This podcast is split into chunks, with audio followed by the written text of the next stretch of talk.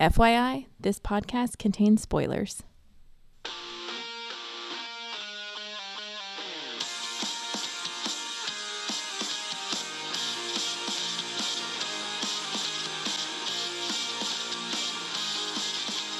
Hey everybody, welcome to episode 137 of the podcast that goes snicked. Snicked. Here we are at Battle World headquarters, Battle World Central, for another Secret Wars update. Update, update. Where's our theme song? It was playing already. You missed it. Oh. Did you take a nap? No, what's going on? I was playing Candy Crush. Watch the teleprompter.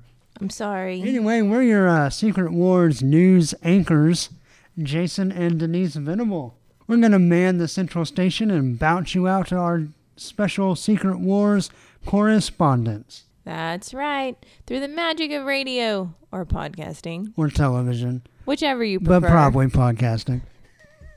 We can zap you all the way from Texas to London. Suddenly I feel like I'm in Willy Wonka's chocolate factory with the TV candy. Oompa doopa dee doo. Do this again now, poopy on you. All right, I won't do it again. Unless you're into that kind of thing, then I will withhold my poop from you. If they're into Oompa Loompas? Yes, that's what I meant. But I do want to say we are going to skip a book. Blasphemy. Well, all right, so we've been on vacation. You may have noticed a lag in episodes. No, barely. I tried to pad it before we left, so you had stuff to listen to. But we did our American Southwest trip. That's right. Pretty awesome. We did Carlsbad Caverns. And we hiked out of it. Yes, yeah. We did the natural entrance, which was cool. We saw the more bats. Like the natural exit. Well, yes, we made the exit. We saw the bats at night, though I did not see Batman. Then we went on to Painted Desert and Petrified Forest, which was awesome. Very cool. And then made our way to the Grand Canyon. Which was stunning. As always. Yeah, it's a fantastic, majestic hole in the ground. But it's pretty awesome. But anyway, the point of this whole segue, not that y'all care about our travel plans, but Ethan is still gone. And we wanted him to continue to cover giant-sized little Marvel with us.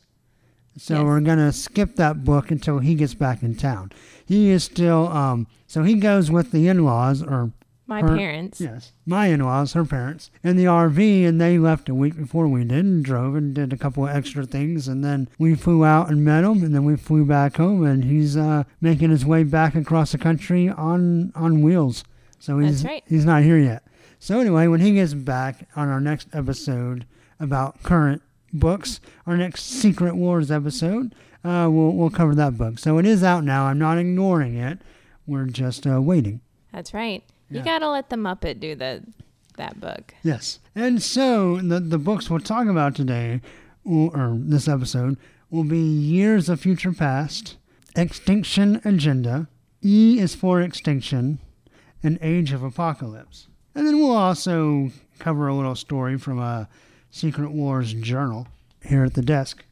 But before we get to that, you know, this episode is all about Secret Wars. Secret. Shh, don't tell anyone. But we have some news involving the Marvel Universe, the all new, all different MU post Secret Wars. Uh-oh. And yes, this news was revealed I think precisely 2 days after our last Secret Wars episode came out. Wow. So at this point, we're giving you old news. It's kind of old news, but we just wanted to touch on it real fast on the books that involve Wolverines. And we're hoping that you... not the terrible weekly series, but no, just the Wolverines that we have discussed that will be present post-Secret Wars. Yeah, and we're kind of hoping y'all are behind. So we seem relevant. We are relevant. I am relevant. All right, honey, whatever you say. Anyway, so there's really 5 books we're going to mention real quickly with their creative teams and rosters and such. The first is Extraordinary X-Men, which will be written by Jeff Lemire with art by Humberto Ramos. This is the beginning of Jeff Lemire tackling the X-Men. He's going to kind of anchor that corner of the universe. And are we excited for him to tackle that corner of the universe? All right. So it's been Bendis forever, it feels like. Right. And I don't know. I've honestly not read as much Jeff Lemire as some people. What I have read, I like, but don't love. And I know he's kind of like, people are just really hungry for Jeff Lemire. He has that new Image book, Descender, that everyone's eating up that I think is stunning to look at. And in fact, it's funny, Dan, who you'll hear from later this episode, said that it was great to look at, but not that much story-wise. And I was like, oh, but I really liked the first issue. But now, 5 issues in, I'm like, okay, yeah, it's kind of boring. But he's a very acclaimed writer. I've admittedly not read much of his DC stuff. His Green Arrow run is supposed to be legendary. Haven't read it. Shame on you. Well, I can't read everything. I can only buy so many comics. That's true. Per your Per my mandate. Budgetary requests. No. An agreed upon budget. I can only buy so many comics, and Green Arrow just never made the cut for me. That said, I don't know. I guess basically what I'm saying is what I've read, I've liked, but I don't slobber and drool over him like some people do. I don't get what necessarily all the hype's about, but I don't think he's bad either. So we'll see. All I got to say is I'm loving the art. Well, yeah, I like Ramos. And so on this team, we have Storm, who looks to be the leader, which I always like when Storm's the leader. I actually like her costume. Even though I'm not a big fan of showing boobs and being half naked, I don't mind her costume. I don't like it as much as her current costume, but it's not bad. I like the white on it. Yeah, I like the white. Though that detail in the shirt's going to get old to draw, I would think. Yeah, we'll probably a feeling... We'll probably see a lot of panels where it's just white. Well, I have a feeling it'll probably be like a one and done. We'll see, yeah. On the really close-ups, it'll be nice and detailed. But then we have older Iceman. We have a Colossus with a beard. Interesting. Which will be interesting to see if that's just, okay, he grew a beard, or if this is supposed to be one of the older Colossuses from a different timeline, different universe. Ooh, good call. Because we have at least 3 different timelines represented on this team, so there could be a 4th. Anyway, we also have Magic and Nightcrawler, and then we have young Jean. Boo. And Old Man Logan. Yay. So that's that team and that book. Next, briefly, we have Uncanny X-Men, written by Cullen Bunn, with art by Greg Land. This is going to be Magneto, Psylocke, Mystique, Phantom X, and Sabretooth. That's where he's going to land. So I don't know. This is a bunch of ex-villains and Psylocke. But anyway, Sabretooth, I don't know if we still have Pussycat Sabretooth. He grew his hair back. Ooh, or is this cover misleading? I don't know. Because he looks to be in his classic 90s costume, and Magneto's back in his purple and red, and not the really awesome black and white suit he's been trouting lately. But this is written by Cullen Bunn, whose Magneto series has been spectacular.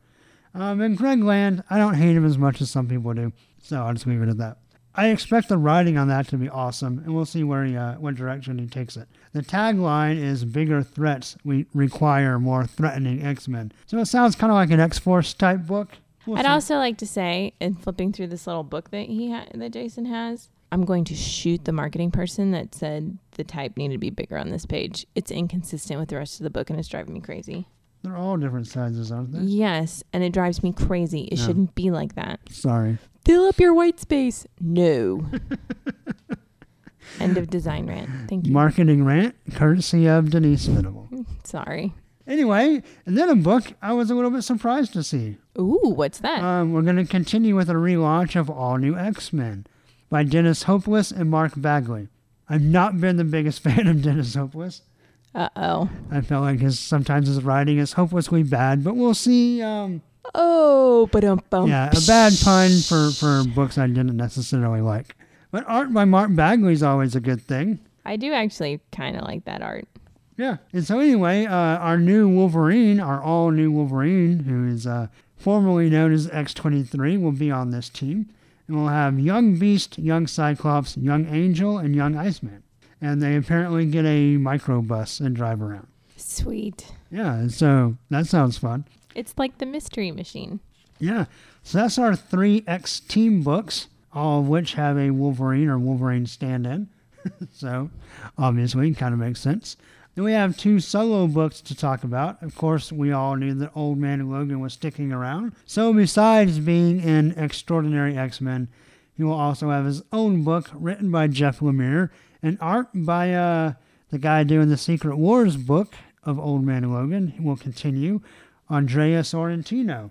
Nice. Yeah, so that's pretty cool. And he's going to be kind of a character out of time. He knows his bleak future and must fight to prevent it, or something like that. It doesn't say that. That's just my assumption. No, it says older, wiser, sharper. Yeah. It's a pencil. And then, of course, we have All New Wolverine, written by Tom Taylor and art by David Lopez. I like the art. Of course, David Lopez coming over from Captain Marvel. I am bummed that X-23 doesn't appear to have her hair streaks. I will miss that, but my only concession on that is that does she really need it now that she has a full-on Wolverine uniform? I think it's cool when she's not in uniform. She's still representing Wolverine. Yeah, I wouldn't mind it being there, but I'm not going to pitch a fit over it, I guess. I am. Whee! Wow, you sure throw fits like a baby. Okay, just because I don't like Jean, I don't like scantily clad female figures, and I want X-23's streaks, doesn't call me a baby. No, I only called you that because you went, wee. Mm. I'm going to hurt you later. Because that was obviously you. I'm going to hurt you later. Anyway, I like the art, and I know I've read Tom Taylor somewhere, but I can't place it, and so I'm assuming he's pretty decent, so...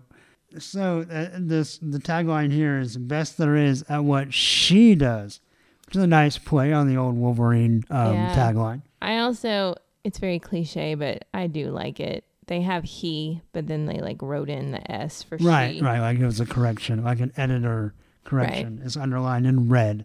Yeah. Yeah, like editing a research paper. It's cheesy, and I've seen it before, but...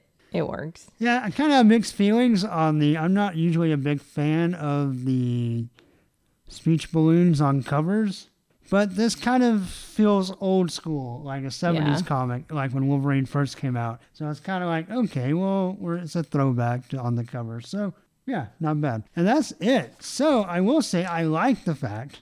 One thing about having two Wolverines, or a Logan and a new Wolverine, and then Sabretooth, maybe or maybe not, still being kind of a good guy, is that we can fill out the X teams without having the same...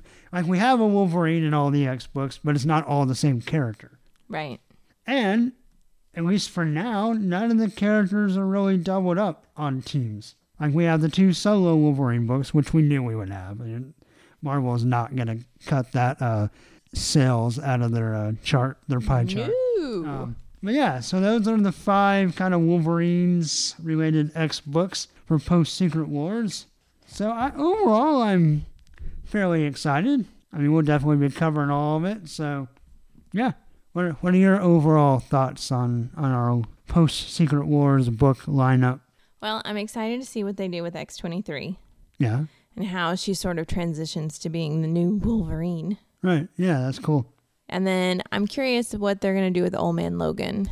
I kind of want to see a crossover between Old Man Logan and X-23. I'm sure we will at some point, yeah. I hope so. Yeah, like we said previously, I'd love to see their interaction. Yeah.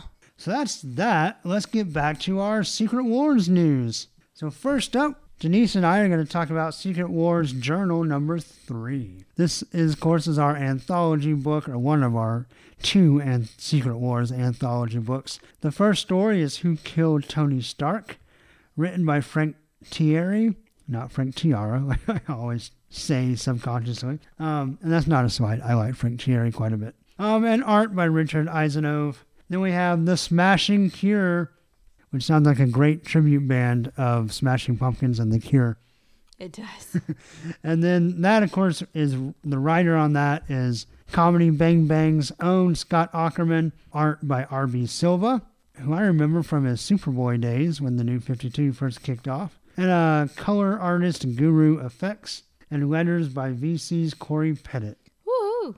Anyway, our cover by Jake Wyatt is Doc Samson with a cool lightning bolt tie sitting on a park bench, and we have all kinds of Marvel hero Hulks in the background going nuts with lots of halftone. Oh, I love the halftone. I do too. I think it's a pretty cool cover. I could just like roll around on it.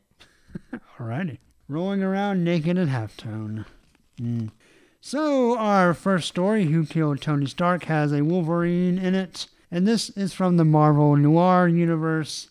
And it is an old town. And basically Wolverine is kind of like a PI, whatever. And someone has killed Tony Stark. Oh no! Help me, Wolverine. Help me. Pepper Potts has hired Wolverine or Logan, whatever, to try to use his special senses and powers to find the murder weapon. They talk about the Fin Fang Foom dragon, which I thought was a nice Easter egg, that's instead of being an actual dragon, is a statue of a jade dragon. Thought that was pretty cool. Oh, I thought it was cheesy. Anyway, and Stark found it, but Mandarin said, "No, that belongs to my family, and I want it back." And Tony Stark locked it up in a safe, and now it's missing. Oh, no. So Logan goes after Mandarin and fights Mandarin. It's like, wait a second. You're not my Mandarin. You don't smell like an orange. You don't have the right rings, but you got new jewelry. And then this new Mandarin uses his ring powers and electrically chokes Wolverine. And then the noir Punisher shows up. I really like him. He's like in a suit. He looks like an untouchable, but then he has the skull like mask on. Yeah, I did like that. Looks really cool. Looks very reminiscent of Mitch Gerard's mask that he uses currently in the Punisher books. R.I.P. to that team on that series. I'm going to miss that. But anyway, that's neither here nor there for this story. So the Punisher shows up and he shows Logan, hey, there's different people here. Here's a different Whiplash. And he's got these weird tattoos. And there's been, what does he say? There's three of these refugees that he's tracking that came into their land from another land. And of course we see through the reader's eye, they're from the Age of Apocalypse. And of course we recognize kind of the red stripy tattoos that the Age of Apocalypse characters sometimes have, particularly Wolverine. And so we have Whiplash, we have the new Mandarin, who has the weird tattoos. And Logan's like, wait, third? And so they find their Pepper Potts body, and Logan realizes that there's another Pepper Potts. And, of course, for the reader's benefit, we see her getting dressed with the Fin Fang Foom statue in her handbag. And she lifts up her dress, and we see her tattoos on her thigh. She sits down, and her dress gracefully falls to the side. I'm sorry. I didn't mean to make that sound perverse. It's just whatever. Dave Matthews, she's on a train, and Dave Matthews is standing outside. Lift up your dress a little more. And show the world to me. And she obliged. And he goes, oh, nice tattoo. Actually, I don't know why I'm making him talk like Bob Dylan. He usually sounds like he has crickets in his mouth. I don't really know how to do that. So I did Bob Dylan instead. Then Master's going to talk on home. Oh, my goodness. Anyway, we have the end. I won't lie. I really enjoyed the art. Of course, Eisenhove did our bootlegger story in Savage Wolverine. Yes. So this kind of fits the same style. It does. I kind of like the idea of like this detective story. We have these characters from another land coming in and messing things up, and Wolverine's got to track them down. I was kind of bummed it was so short. I could have used this as a separate series and followed it along. I really enjoyed it. Oh. I like the art. What didn't you like about the story? 'Cause obviously you didn't. No, I guess because I was following that Wolverine was a PI, so to speak. But then when I started to try it, and maybe it's just because I haven't gotten the hang of this whole multiverse thing. It was like Pepper Potts and Tony Stark, they weren't alive back then. And then when the Punisher came in, it was like... No. All right, so, but this isn't back then. So the Marvel, there's a whole Marvel Noir series that was all the characters as if it was a pulp novel from the 40s. Yeah. Or 30s or whatever that would be. Yeah. I thought the art was nice. Yeah. And I did like the little twist at the end with Pepper Potts. Yeah. But for the most part, I will say, talking about the art, I think it definitely fits this kind of story. My least favorite panel was the Age of Apocalypse panel. I didn't think his art really fit that as well. No, I felt like that was the most out-of-place piece of art. Yeah. But overall, I really enjoyed that story. So as far as the Smashing Cure, of course, I love Scott Aukerman, no secret there. It's basically Greenland, or it says near Greenland. And this appears to be at the beginning. You know, we saw in, if you read Planet Hulk #1, which we've not talked about on the show. But if you are reading it, at the end of issue 1, they did kind of an origin story of when everyone first started turning into Hulks. So this seems to be around that time, and Doc Samson is a Hulk psychiatrist. And he sees all these Hulks getting mad, everyone's hulking out and smashing shit. Then we see Peter, who's obviously Peter Parker. He talks about his whole Spider-Man origin story, but he's not Spider-Man anymore, and now he's the Hulk. And he gets really mad, and then Samson hulks out, says, "Calm down." And he does, and Peter's like, "How'd you do that? How'd you control it?" We kind of get the thing from the first Avengers movie. Right. Where Doc Samson's like, "Dude, everybody gets angry. You just have to learn how to control it." Right. And this whole time he's talking about how like pessimistic he thinks the situation is. Then he tells his colleague after he meets with Peter, and he feels more optimistic that he can make a difference. Of course, if you read Planet Hulk, you know he doesn't. Then Greenland ends up a big wasteland run by rampant rageaholic Hulks. Wow. But anyway, it's a nice little story. Anyway, I thought the art was really cool. Overall, what are you going to give Secret Wars Journal #3? I'm going to give it 3 out of 6. Okay, we're going to be kind of different. I'm going to give it 5 out of 6. My viewpoint is if you know someone who owns it, borrow it. Okay. And I say this is the best of the Journal series so far. Okay. It's the only one that I read a story and said, I want more of that. Oh. With the possible exception of that Egypt story, but that was more I wanted someone else to write more of it, not the actual story we got. But anyway, so yeah, Secret Wars Journal #3. Denise gives it 3 out of 6 claws. I give it 5 out of 6 claws. And with that, we're going to go to Jack with Years of Future Past. Take it away, Jack. Hello, Jason, and listeners of the podcast that goes snicked. My name is Jack. I am back to review Years of Future Past #2 from Marvel. It is the second issue in the Secret Wars tie-in, essentially playing on the Days of Future Past classic story. If you heard the episode a few weeks ago, you will know that I reviewed issue 1 for this show, and I wasn't a huge fan of it. Unfortunately, issue 2 is not much of an improvement, but I feel like, in particular, the artwork very much improves in this issue, and Mike Norton, the artist, has some really standout moments. But let's talk about it in general. Margaret Bennett, unfortunately, kind of gets a bit carried away with herself, I feel. It gets a bit self-indulgent in the dialogue, and for those of you who know me and my taste in comics and TV shows and films and things like that, I am the dialogue guy. I love dialogue, I love character interactions, I love character development.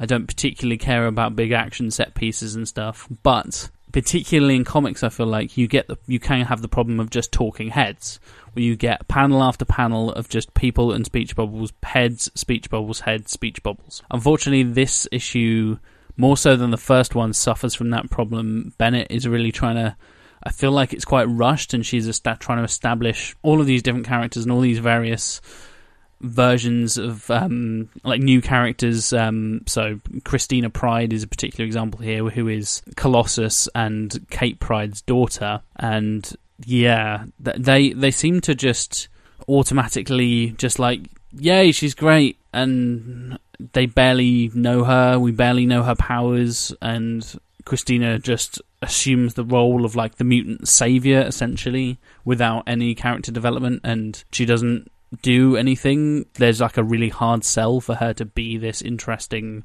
savior style character.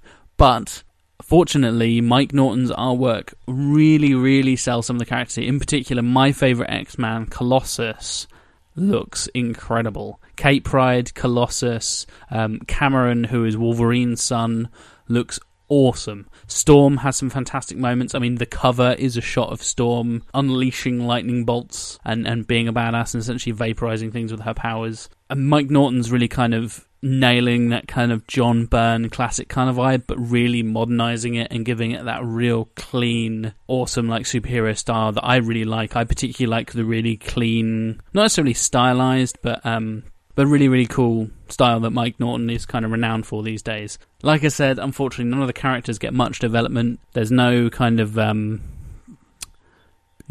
no kind of development across these two issues that seems to have any weight on the story in general. And while I like the idea and the concept and the plot in theory, it doesn't pay off very much, and it all feels a bit rushed and just runs through to a conclusion that I don't think is necessarily satisfying. It's a great looking book, thanks to Mike and the art team. Particular shout out to FCO Placencia for the colours as well. And the Joe Caramagna lettering in places is really nice as well. It's always impressive to see people handle the kind of talking head panels in a way. I'm a big fan of lettering and things like that. And as I mentioned, Art Adams and Peter Steigerwald do the cover with Storm looking like a badass, and that's great as well. But unfortunately, story and characters feel a bit rushed, and it doesn't properly pay off for me. So liked it a little bit more than the first issue, and I'm going to go one-handed, 3 claws out of 6 for Years of Future Past #2. Just a quick plug for me and my podcast as well. I know Dan, my co-host on the Intercomics podcast, is also reviewing books as well. You can check us out at Intercomics Pod on Twitter or intercomicspodcast.com. Dan and I have previously appeared on the show when we discussed Secret Wars, or that the original Secret Wars, just to clarify, not the current one, the one from the 80s, that wonderful monstrosity. And we're really looking forward to having Jason on our show sometime in the future as well. So, come check us out if you want to hear more about weekly comics news and what we like and what we don't like about that particular week's comics. And we have nearly 100 episodes for you to go and catch up on there. So, yeah. Thank you very much for having me on, Jason. Hopefully I'll be back on soon, and we'll start collaborating a lot more with the podcast that goes snicked. But until then, Excelsior, and be excellent to each other. Oh, thank you, Jack, and I'm sorry. I was actually very, very, very relieved to hear that you liked #2 more than you liked #1, because when I read it, I felt really bad for making you read it. and really, it's just because, man, that is so many words. There's so many stupid words in this comic. No, there's so many stupid moments. Let's back it up to what it is. All right, well, first of all, I agree with Jack. I love the cover by Art Adams. Storm frying the Sentinel hand looks amazing. It is a fantastic cover. It is. I love the pure whiteness of it. Yeah, the color goes a long way. And I agree with Jack that the Mike Norton art is very nice. And, you know, he's kind of renowned for Battle Pug. He even drew a couple of pugs in here. Did you notice that? Oh, I did. Yeah, I love them. Because you love pugs. I love pugs. And so that was kind of cool. And I agree, the art was great. The dialogue. All right, so I don't think Jack mentioned this. Just to give you a taste, there is a page in here that's a full page spread. It's a splash page. It has 3 tiny little figures in the bottom. Old Man Colossus, Christina Pride, and Cameron, Wolverine's son. And the rest of the page is all white with about, I don't know, what do you think that is? 1,000 words of dialogue? Yeah, there's easily like 20 to 25 speech bubbles. Bubble, bubble, bubble, bubble, bubble.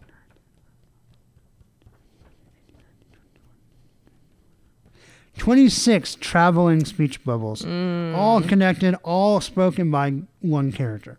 I think I actually started to fall asleep. I did. This was a shorter read, and I'm Jack. I'm glad you found some good points in it, because I just found this incredibly difficult to slog through. But yes, the art is a saving grace. The art looks great. I will say Jack made a comment that he thought Colossus looked great, which I agree that he does, but his kind of gray hair, his kind of Reed Richards, like gray around the temples and the back, kind of highlights how childish his original costume is. Yes. Because seeing an old man in that costume made me laugh pretty hard. I do think it's funny that Kitty Pryde's costume is very sexy compared to her daughters, which you would think would be the opposite. Catherine Pride. Old ladies. Catherine, right? Yeah, Catherine, Kitty. She's grown up, so she goes by Catherine. No. Christina is the daughter. Mm-hmm. Yeah, Christina looks like she's wearing her mom's old costume from like 20 years ago. Yeah, she is. Okay. Remember, she found it in a trunk. Lady-ish. Yeah, and gave it to her. Anyway, yeah, you know, Jack made a good point about how much he likes books that are dialogue and character driven when they're done right, which I agree. Right. You know, I'm probably more that way in movies, even more so than I am in comics, where I like stuff that's like kind of a slow burn character pieces more than, you know, the superhero stuff aside, but more than I like big action movies, which I like those too, but it's not my preference.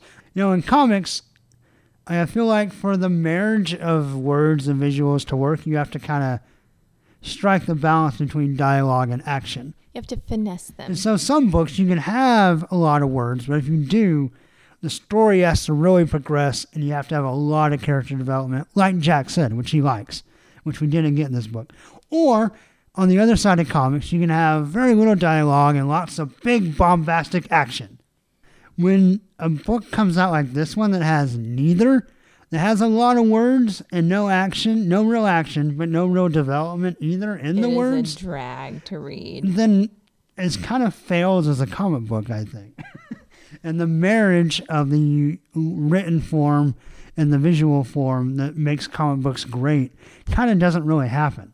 So I'm going to be a little bit harsher on this one. I'm going to give it 2 out of 6 claws, and all of that is for the art. I thought the story went nowhere. I will say, the last page, I'm a little bit excited about a big fight between Doombot Sentinels and a giant Lockheed. But honestly, to me, I would rather see that in like one of the half stories in one of the anthology books than in his own series. So I don't think it's going to save this series for me. And I just don't, we're too in, and I have no idea what we're trying to say, other than the little full-page soapbox we had. But, which not all of it I disagree with. I just didn't want to read it in my comic and not in a whole page. But anyway, what are you going to grade Years of Future Past #2? I'm going to go even lower. Okay, wow. I think I'm going to do 1 out of 6. Okay. If I'm falling asleep while reading a comic book and it's not because I'm tired, there's a problem. Yeah. That, and I just sort of felt like they were trying to explain something to me and I still didn't grasp it. Like, I reread that one page that had those 1,000 speech bubbles twice. Well, actually 3 times. The first time I started to doze off. Right. So then I started over. Then I got through half of it and went, what? And then I went back and started reading it over again, got to the end and went, what? I am not reading that again, and kept on going. Right. Yeah. But anyway, yeah. So that's I still don't even know what Colossus was trying to tell his daughter. He was basically trying to say that, well, it kind of came off as if he said we're not allowed to have a sense of humor when times are bad, which is dumb. But I think what Bennett was actually trying to say was that if you let it slide a little bit, then eventually it just goes a little further and further until things are so bad that, you know, maybe we could have changed course a long time ago, but we didn't. We were complacent and we just joked about it instead of taking action. Wow. Which I think could be a valid point, but it just gets mired in bad comic writing. No, I'm saying wow because I didn't even get any of that. Oh, okay. Well, anyway, that's Years of Future Past #2. Again, Jack, thank you so much. Next, we're going to go to Dan with Extinction Agenda. Take it away, Dan. Dan? Dan, are you there? Can you hear us? Oh, no. I think we lost him. Where'd he go? I don't know, but hopefully it's just some kind of mystical interference from Sheriff Strange. I hope the Thors didn't get him. Doom rest his soul. Oh, we're sorry, Dan. I mean, he wasn't broadcasting anything illegal, so I don't know why the Thors would get involved, but maybe they did. Maybe he tried to steal the hammer. Maybe so. Dan, you can't lift it. I don't know. If any of us are worthy, it's Dan. I don't know. I got some muscles on me. It's not about muscles. It's about honor and nobility. Are you saying I'm not honorable? I'm not saying that. I'm just saying Dan is the pinnacle of honor and nobility. Mm. He's a gentleman and a scholar. Yeah, well, I got muscles. Dan, do you have muscles? I've never actually seen your arms. That was weird. You have to tweet your arms at me so I can see. And then we'll tweet my muscles, and we'll see who's got bigger muscles. A bicep off. Yes. Between my wife and my friend across the pond. That's right. Since we can't arm wrestle, we'll just take pictures of our biceps. Right. But since we can't get old to Dan, we're going to talk about Extinction Agenda number 2. Just real quick. Written by Mark Guggenheim. Art by Carmine Di Giandomenico. Colors by Nolan Woodard. Letters by VC's Corey Pettit. Woohoo! And cover by David Nakayama. And we have another pretty cool cover. It's a red background with an X cut through. And inside the X, we have some X-Men fighting each other like we knew we would. Interestingly enough, we have Wolfsbane. And we have Wolverine in his original costume with the whiskers on the mask. There's whiskers on the neck? Well, kind of. I always thought they looked like whiskers. The little lines right around the edge of the cowl. Okay. And, that kind of makes sense as you get into the story, but when I first saw the cover, I was like, huh? What? Why is he wearing that suit? But we find out straight away that this beast, much like a beast from the future, went back in time and took some X-Men and brought them to the present. In this case, the Wolverine we know and love is not the Wolverine we know and love. Not from the time of Extinction Agenda where the story takes place, but he was brought back from right after Giant Size number 1. And so that's why he would have this costume. And so they also brought back the original Thunderbird and Banshee and various other dead X-Men. And as we knew they would, Havoc and his team of Genosian X-Men attack Rachel and her mutant kingdom. They wanted to steal Triage, the mutant healer, so they can try to eradicate the mutant plague. Sort of. No, that's what they're trying to do. Yeah. So they get him. They take him. Karma, who is on Havoc's team, possesses a bunch of the other X-Men on the other team to turn the tide of the battle, and they actually take a bunch of them home with them. But then, of course, there's a twist that none of us, except for Dan and all of us, saw coming.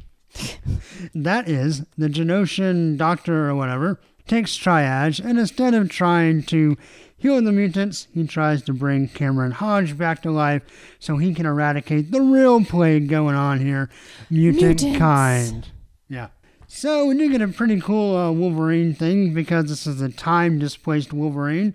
And prior to any fastball special, we get a new first fastball special. Just like that Amberlin song. He wants Rogue to be his last first fastball special. Wow. That was really pushing it. Yeah, that's what I do. But that was a pretty cool little play, I guess. I thought the art was beautiful. It looked great on digitally as well. Very clean. Juan Domenico's art, I thought it was very nice. What do you think of the art? I actually rather enjoyed it. Yeah, I did too. I wasn't overly fond of the story, but the story was pretty passé, and Guggenheim, who I predictably predicted as being predictable, went exactly where Dan and I thought he would go, and the pretty much story is going in exactly the polar opposite of direction of interesting. So I just thought the whole thing was a little passé. That said, I'm going to give... Well, what are you going to give Extinction Agenda number 2? I'm going to give it 3 out of 6 just because A, I love the art, and B, I kind of love Wolverine's like, what's a fastball special? Yeah, that was fun. Yeah. Yeah. I'm also going to give it 3 out of 6 claws. And if you had to guess, assuming someday we'll find Dan again, what do you think he would grade this issue just based on his last review? Ooh, he was higher than us. He gave it a 4 to number 1. Yeah, I bet he'd give this one a 4. I think he'd do a 3. I think he'd be right there with us. Because it went kind of plot-wise where neither of us wanted it to go, I think he'd dock it a claw for that. I can see that. But Dan, you'll have to... One day we'll find you. You'll have to let us know what your score would be. But let us know if it's really you and not some polar universe. Oh, yeah. I don't want a different Dan from the multiverse. The one where from the universe, the timeline, the part of Battle World where Dan is a megalomaniac ruler. No. So Dan, if it's really you, say Poughkeepsie. But if the other Dan's listening, he'll just say that because you told him to. Well, the other Dan doesn't exist in our universe. The podcast is multiversal, babe. Okay, so don't say Poughkeepsie. You know how I know it's multiversal? How? Because what guards the nexus of the multiverse? What? The giant-sized man thing. Wow. Okay. Dan. You heard it here first. Anyway, that's Extinction Agenda. Next up, we're going to go to Matt for E is for Extinction. E. Yeah. I feel like that the, what is E it? For E, for short. No, I feel like the, what is it? Is it Sesame Street? Or where they're like, E. Extinction. That's a dour show. Emo Sesame Street. E. Extinction. E. What's another bad word that starts with E? Existential crisis. There you go. Wow. E. Yeah, Matt. I think Matt's ready to go. Yeah, let's go. Take it away, Matt. Hello. This is Matthew Wilmot from the Intercomics podcast, and I'm here today to talk to you about E is for Extinction. You can't tell, but my arms are in that, like, Cyclops X position. I think it looks cool. I don't care what you people say. So anyway, it's time for E is for Extinction. Written by Chris Burnham, art by Ramon Villabobs, and colours by Ian Herring. This book's riffing on the Grant Morrison New X-Men run from a while ago, which some people say is the greatest X-Men run, some people say isn't the greatest X-Men run. I'm part of the latter. Mainly, I just didn't like the fact that they took away the spandex and replaced it all with leather jackets. They just didn't look as cool to me. But we do have the fantastic return of Beak, the most useless X-Man that there has ever been. It doesn't look so much like an inside-out chicken anymore. Now he just looks like sort of like a mould for a creature that hasn't been finished. He looks like, you know, like the first level. They've just started carving in a couple of lines. They haven't actually done any real expressions. Yeah, he just looks stupid. But he doesn't look like an inside-out chicken. So, you know, swings and roundabouts. We start the book out in a nice little nightclub. Everyone's drinking, having a good time. Beak's trying to get on with some ladies, because apparently chicks dig ladies. And then, oh no! Out of nowhere, the U-Men show up, and they're all like, we're going to take your mutant powers, because mutants are jerks, and you're all just lazy and having fun. This isn't going to end well. Beak makes an attempt at trying to get rid of the U-Men, fails spectacularly. And then come the new X-Men, the actual new X-Men, led by Magneto, who's now an old man and got a sort of rather contemporary haircut. Like, it's all long on the top, but it's shaved up the sides. He's rocking it, you know. So, you know, they show up and they throw down and just sort of murder everyone because it's Magneto and he kind of likes to kill him. At which point Scott and Emma show up and basically just get bitch slapped because they're useless and old and ridiculous. So they're all pushed away, and we find that Magneto has built a new school, a new home for mutants to learn about their abilities and to get an education. And it's not just a school for mutants, it's a school for humans as well.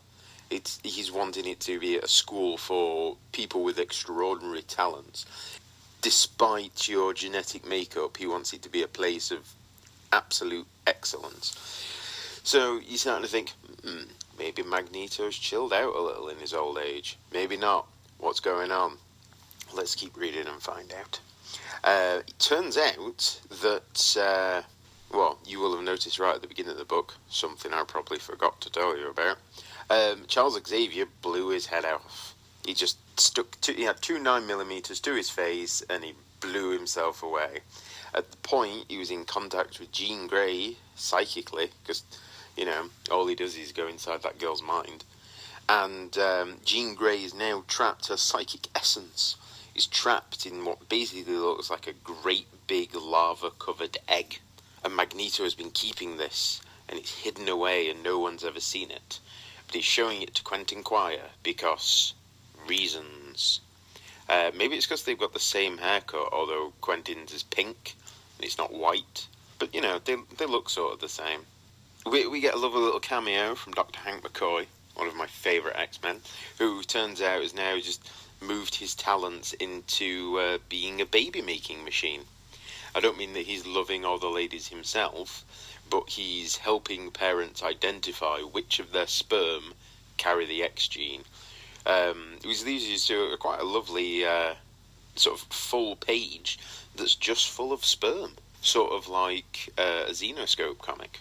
But, you know, this one's much better because it's got Beast in it, and anything with Beast in can really only be good, even if that is the only good bit in it. So, yeah, we've got a few nice little character bits in here. You know, we find out more about Scott and Emma and how their powers have dwindled away and how they haven't really got anything left in the tank. We get to see the new X-Men, Magneto's X-Men, fully going at it in the Danger Room, which is always nice, X-Men in the Danger Room, sort of figuring out new power combinations and stuff. It's sort of like classic X-Men adventure type stuff, all inside their own perfectly safe school where they can't really be hurt. Of course, it wouldn't be an X-book unless Wolverine was there. Unlike in Years of Future Past, it's not Old Man Logan, but this Logan is old, and he's also losing his powers. His healing factor seems to be giving out on him, and because he's not paying attention, he cuts off some of his own fingers. And, you know, he's drunk, let's be honest. We should be amazed that he hasn't done this before, but in this issue he does. He cuts off some fingers, trying to make himself look big and tough, and just kind of looks like a bit of a chump. And, oh yeah, you know that sort of egg that's got Jean Grey's psychic essence in? Well, it turns out that Magneto just wants to show it to everybody. And he's showing it to Esme, one of the Stepford Cuckoos. And it turns out that his plan is he needs two psychic people to get her to come out of the shell. Quentin is one, obviously, and she's the two, the mother and the father of this psychic egg. So, you know, we've had sperm, we've had mummies and daddies, we've got fertilised eggs. This basically is just a biology lesson in a book, it seems. You keep on going, you know, Beast shows up again. It's like, oh my god, you're un-beasty Beast. You're just regular-looking Hank McCoy. So this book has now got twice the amount of Beast for your book. Prepare to be excited, people. Prepare to be excited. And then, you know, we finish the book with a nice little sequence of the classic X-Men, as Scott likes to call them, which is Scott, Emma and Wolverine, going to hatch a plan to try and get their powers back, with a nice big lovely reveal at the end. Who could it be? Who could it be? I'll be honest, out of the Secret Wars books that I've read and out of the X-Men Secret Wars that I've read, this one's probably my least favourite. There's some jokes in here that don't really hit the mark. They just sort of fall flat. Nothing's really explained. It's sort of like all the other books seem to have done quite a good job of being like, right, this is what's happening in this particular part of, you know, Battle World as it is. There you go. That's the background you got. With this, you get nothing. You sort of start with suicide and then go from there. I am not a fan of this artwork, I will be honest. I don't like the fact that everything looks so puffy and wrinkly at the same time. It's like the jackets that Magneto wears and that the classic X-Men wear, they just look like they're full of old sort of newspapers crumpled up. They just look really strange. It's like those big puffer jackets from the 90s. Do you remember those? That had looked like the big tyres around the middle and they were all full of padding. They've turned like sort of sleek leather jackets into puffer jackets. And that wasn't a good look in the 90s. So we should stop that. We should just stop it and forget. Everything after 1994 was sort of a mistake, and let's just, you know, move on from there. It is sort of enjoyable in the sense that it's, you know, sort of like a completely different take on a previous story. It's, you know, got a bunch of different characters in that wouldn't normally see the light of day. It's just, it seems like everything that it's tried to do in this one issue has just sort of just missed the mark. It feels like it could have done with like another pass.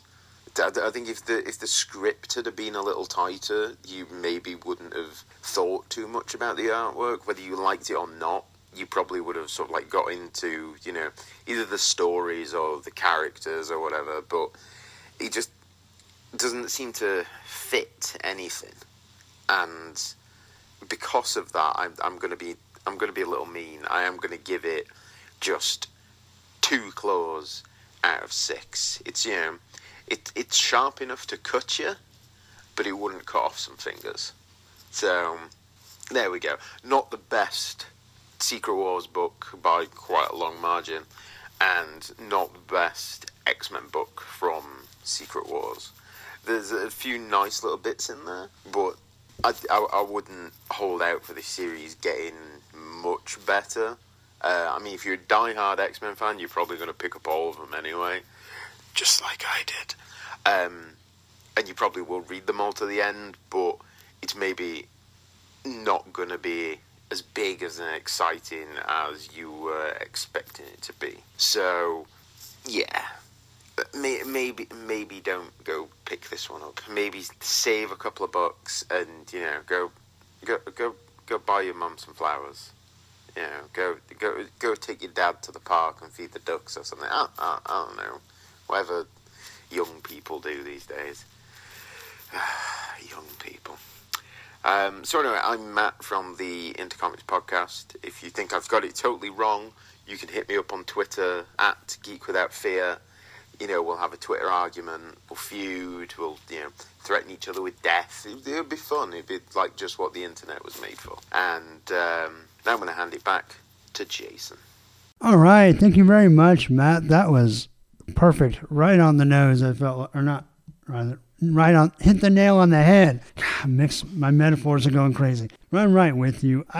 You know, it's funny. The whole time I was reading this, I thought this art is like an ugly parody of Frank Quietly, which I know for some X fans that might be a sore point because some people think that Frank Quietly's art is already ugly. If you're making it uglier, well, it's terrible. I, for one, kind of like Frank Quietly, but this, while trying to be in that style and stick with the original storyline, it was just so ugly to me.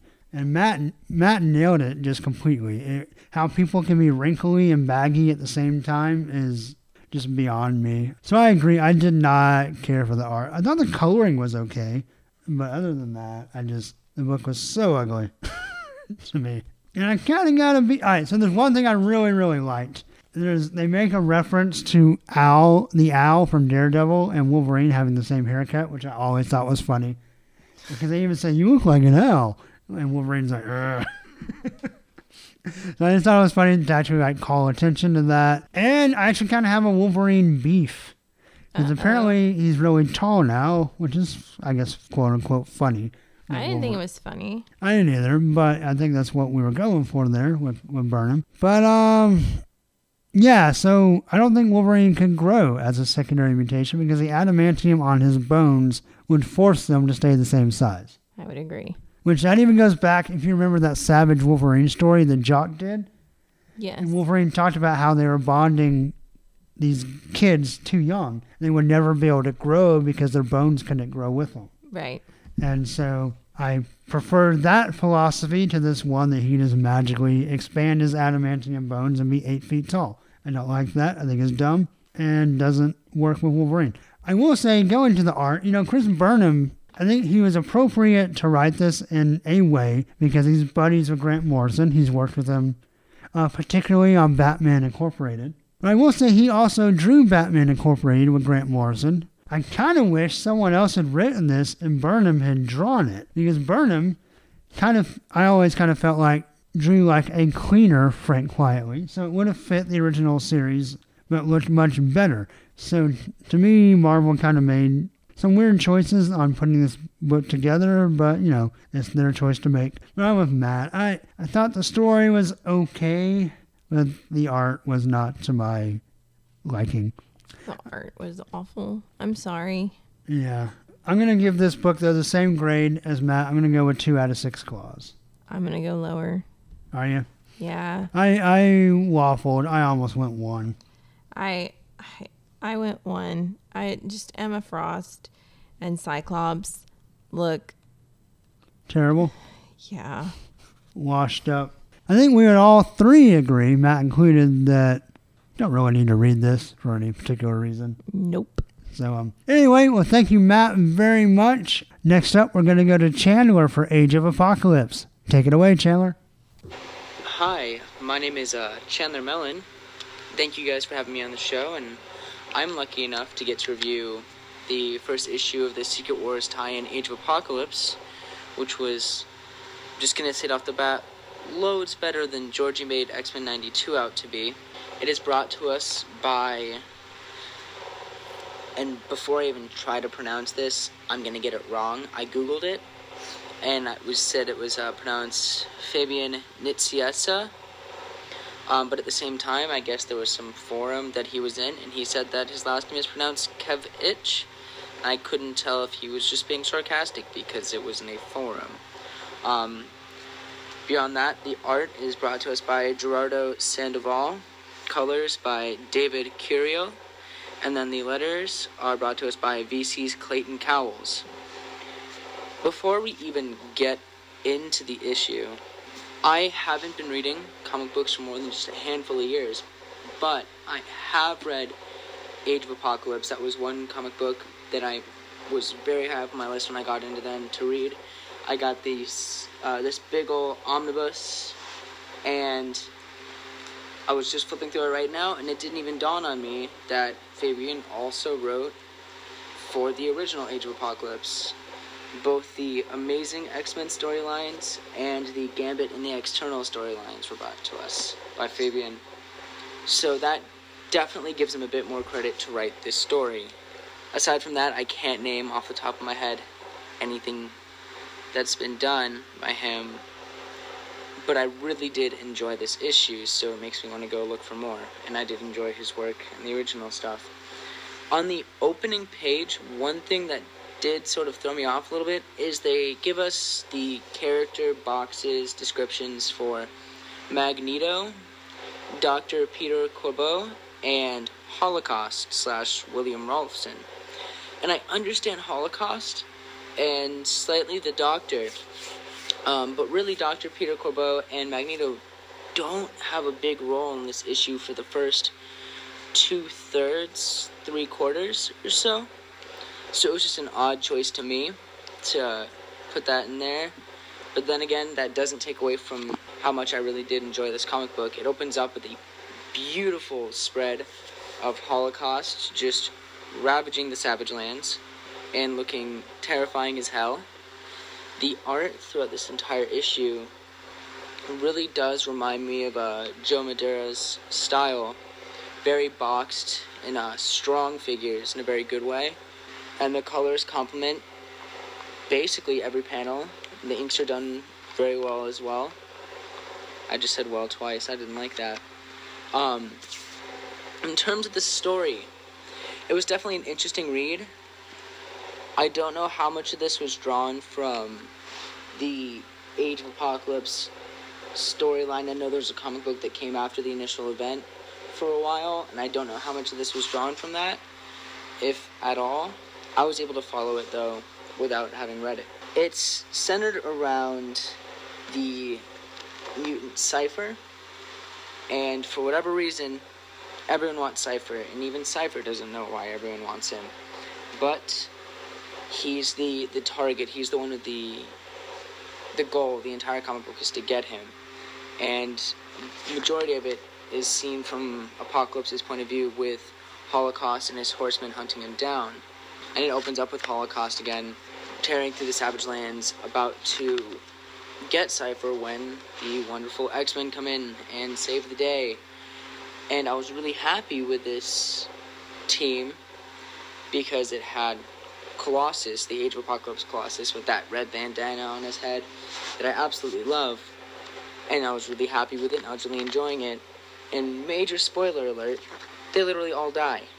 And there's one fight, and they're all just killed because they destroy Holocaust's protective suit and his energy, radiation, fire from hell, whatever it might be. I guess they just refer to it as raw power. Kills all of them. Only Nightcrawler is able to get away and save Cypher, but the teleportation that he attempts is too distant for him to survive the event. There was one page in here that sort of threw me off.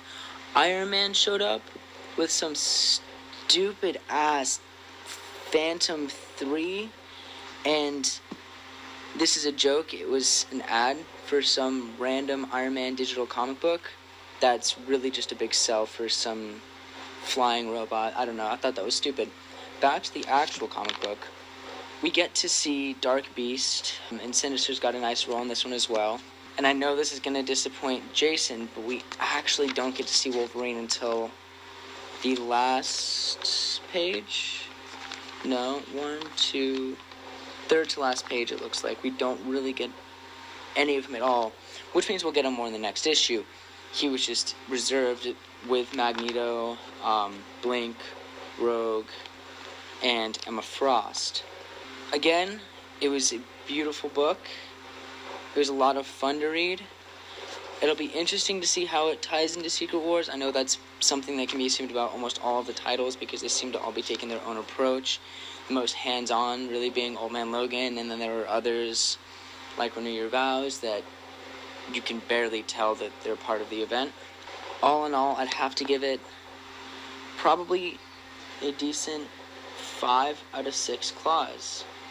I really did think it was worth reading, and anyone who enjoyed the original series or is just enjoying various tie-ins for Secret Wars should definitely go ahead and pick it up for themselves. Thank you again. If you guys want to find me on Twitter after this wonderful and not awkward at all review, my handle is @prey4chandler because I think I'm funnier than I really am. Thank you, Jason. Okay, thank you very much, Chandler. That was great. Yeah, a couple of things I wanted to mention. I agree with them. The weird thing at the beginning is when they're talking about Magneto, they say his name. Oh, I'm a moron. Well. So they do these little character bios that Chandler mentioned. That's kind of weird because only one of these characters is prominent in the issue, like Chandler said. But they say, for Magneto's bio, they say, leader of the X-Men, comma, named after his deceased friend, Charles Xavier. Huh? Well, see, I read that like Magneto was named after. Name. But they're saying, no, the X-Men are named after. I'm a jackass. I was so like, that's stupid. What does that mean? Punctuation, fellas. Get your GED. Be nice. No, I'm being mean. Why not to be nice about myself? I can be as mean as I want. I can be as self-deprecating as I want to be. No, you should love yourself. Well, I can do that too. You can't deprecate yourself and love yourself. Yes, you can. No, you can't. Yes, you can. No, you can't. How long can we do this? Quite a while. Okay, I just took a cat nap. Well, I'm gonna bypass. Okay, edit it all out. No. But anyway, yeah, I agree. One thing, Chandler pointed out that I thought as well, and I'm sure we're not too alone in this.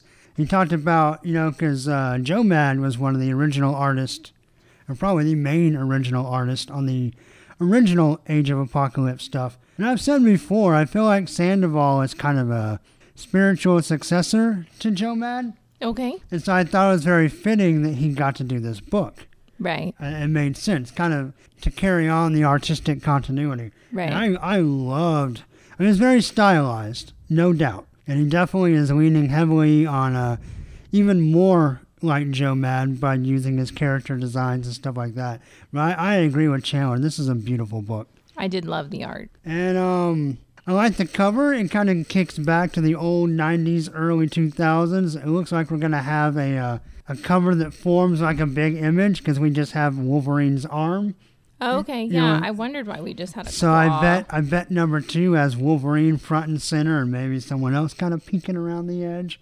And so the covers will probably form a big like poster like they used to in the old days. Ooh. When I first started really getting into comics. I've been collecting a little bit, but I really came in with the big boom in the early 90s. That's when you didn't have a girlfriend and that was have I you, was put too you young on to have a girlfriend. Put you on a budget. Yeah. But yeah, so I love the art, and I agree with Chandler as well. I thought the story was really fun. It felt like a blast from the past. And of course, Nicieza, or Chandler, I don't remember how you said it. I already forget how you said it. Either way you said it. I always said it Fabian Nicieza, and I don't think that's right, but that's what I've always said anyway, because no one ever corrected me. Someone correct him. Yeah. But anyway, of course, he was one of the biggest writers in the 90s. Chandler said he couldn't quite place the name other than some of the original Age of Apocalypse books, but he kind of kicked off the first run of the New Warriors, did a lot of early X-Force stuff, maybe not right at the beginning, but very close.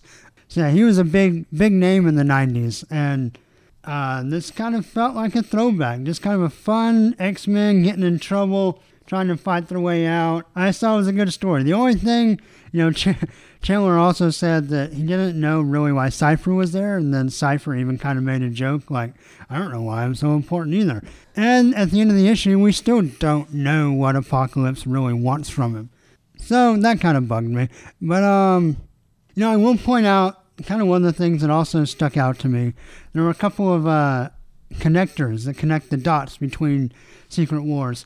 At first, I read this, and I've kind of been so-so on the X books for Secret Wars so far, kind of up and down. Some of them are good, some of them are pretty terrible, as we've discussed on the show. One thing they all seem to have in common is this mutant virus. And so when I got to that in this story, I was like, oh man, not again. Why all these stupid books have a virus? As long as it's not a microverse. No, it's probably akin to the Legacy Virus storyline. And I thought, well, that's not very original. But then I thought, that actually kind of ties them all together, especially because we've had little hints in various books and in the main Secret Wars books that God Doom doesn't really care so much for mutants. And I'm kind of wondering if it's going to kind of play out that maybe he's responsible for some massive virus that affects all the mutants in all the parts of Battleworld. And if so, I think that might be kind of cool and actually make it like tie together and tie into the main series. The other thing, we mentioned that Sabretooth, they mentioned that Sabretooth was hunting down Cypher, but he got distracted. I think because in Old Man Logan, Sabretooth finds him, and it's like he's on a hunt. And he finds Old Man Logan. He's like, hey, what do we got in here? And I thought that Old Man Logan had climbed directly into the Age of Apocalypse world. But it was kind of jungly, and we kind of commented on that. Right. And I'm wondering now, after this, if that was the Savage Land, and that was Sabretooth on his mission to find Cypher, but he found Old Man Logan, and obviously got distracted. Yeah, got distracted. So I thought those were cool, kind of like connect the dots kind of way. Connect the dots, la la la la. Oh, see, I thought maybe they were trying to tie back to when Sabretooth turned good, like he got distracted. Maybe. I don't know if this Sabretooth would have taken that route. Instead of... By the way, I just want to acknowledge that was the worst Pee Wee Herman ever. That was. Okay. I didn't even know who you were trying to. just I don't want it to roll by and people think, man, he must have thought he did a great job, because I know I didn't. No. I would have told you later. I used to be able to do it when I was little, before I hit puberty. Now I can't do them anymore. Damn puberty. Yeah, right? So I'm no more. I won't try anymore. Yeah, so anything else you want to talk about on this one? No, I guess I've never read... I'm still not familiar with the whole Apocalypse storyline. Okay. So I know when I started reading it, you were like, so you just need to know Apocalypse 1. Right. Yeah, that didn't help. Really? I didn't feel like it relied too much on the previous story, but maybe that's just because I knew it. I mean, you have to know that all the characters are like different versions, but that's kind of the whole thing of Secret Wars. So anyway, what are you going to grade Age of Apocalypse number 1? Don't hate me. I'm just going to give it 3 out of 6. 3 out of 6? Okay. The art was good, but the story, it just didn't. Maybe because I'm not familiar enough with the characters. It just didn't keep my attention. Okay. Well, I'm going to line up with Chandler. I thought the art was great. I thought the story was just, I think the word that we're both going to fall back on is fun. And it just was a good read. Probably my favorite of the X-Men Secret Wars tie-in so far. So wow, that's a tall order. Not really. They haven't been that good.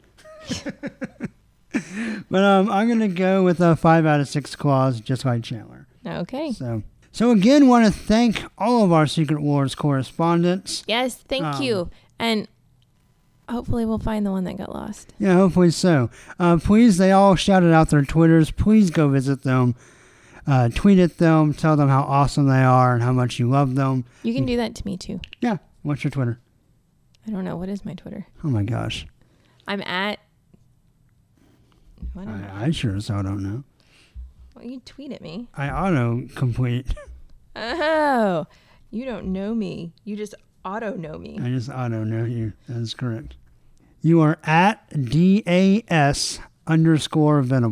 That's right. Yeah. And so that's going to be it for our Secret Wars update. So speaking of Twitter and stuff, the Twitter for the show is at SnickCast. You can leave an iTunes review. You can like the Facebook page.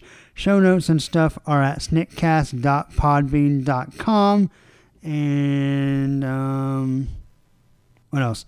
Email? Email snickcast@yahoo.com. And I guess that's it. So... from the desk at Battle World, we are signing off. Until next time, hugs and snicks. Bye.